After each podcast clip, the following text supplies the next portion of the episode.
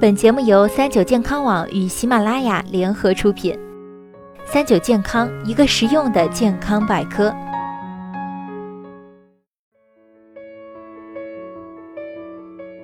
嗨，大家好，欢迎收听今天的健康养生小讲堂，我是主播探探。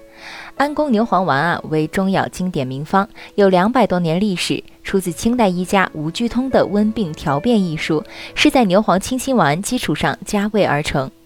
安宫牛黄丸组方复杂，包括牛黄、水牛角浓缩粉、麝香、珍珠、朱砂、雄黄、黄连、黄芩、栀子、郁金、冰片等十一味药材，以君臣佐使的中药原则组方。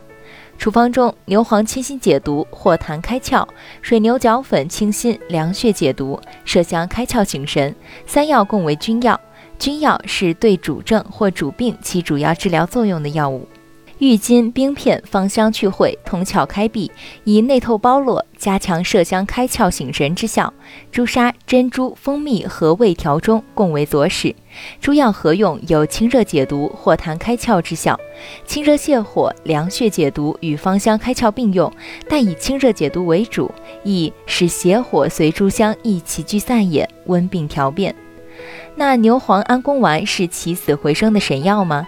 从安宫牛黄丸的组方看，它的主要功效是清热解毒、活痰开窍，用于热病、邪入心包、高热惊厥、神昏淡语、中风昏迷及脑炎、脑膜炎、中毒性脑病、脑出血、败血症见上述症候者。安宫牛黄丸治疗中风时需要辩证，缺血性脑中风或出血性脑中风均可使用。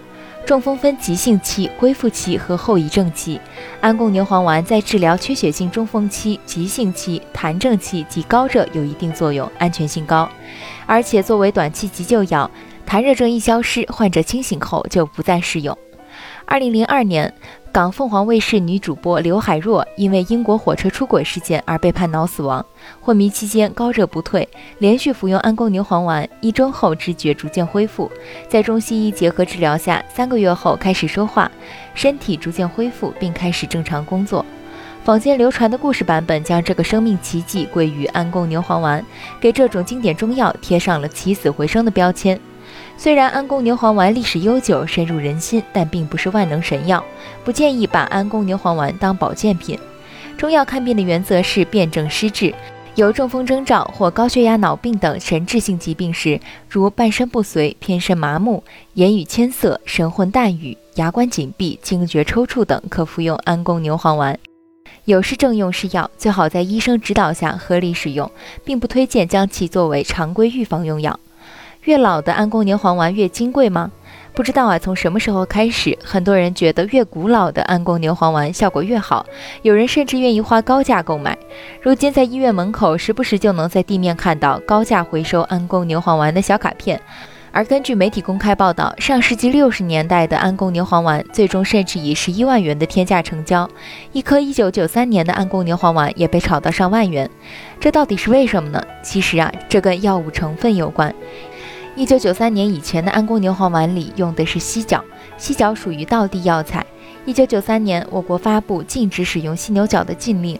现在安宫牛黄丸中的犀角被水牛角浓缩粉代替。可能有部分朋友要问了：一九九三年的安宫牛黄丸不会过期吗？安宫牛黄丸是固体丸剂，在传统制作方法中，外层包裹着一层金箔，还有一层蜡皮，可以长时间保存。安宫牛黄丸通常是黄橙色至红褐色的大蜜丸，现在规定的有效期是五年，过期了也就不建议吃了。最后，无论是安宫牛黄丸还是其他药，都有自己的功能主治和适应症，而非万能。最好是在医师或者药师的指导下，不能盲目服用。好了，今天的节目到这里就要和大家说再见了，我是主播探探，我们下期再见吧。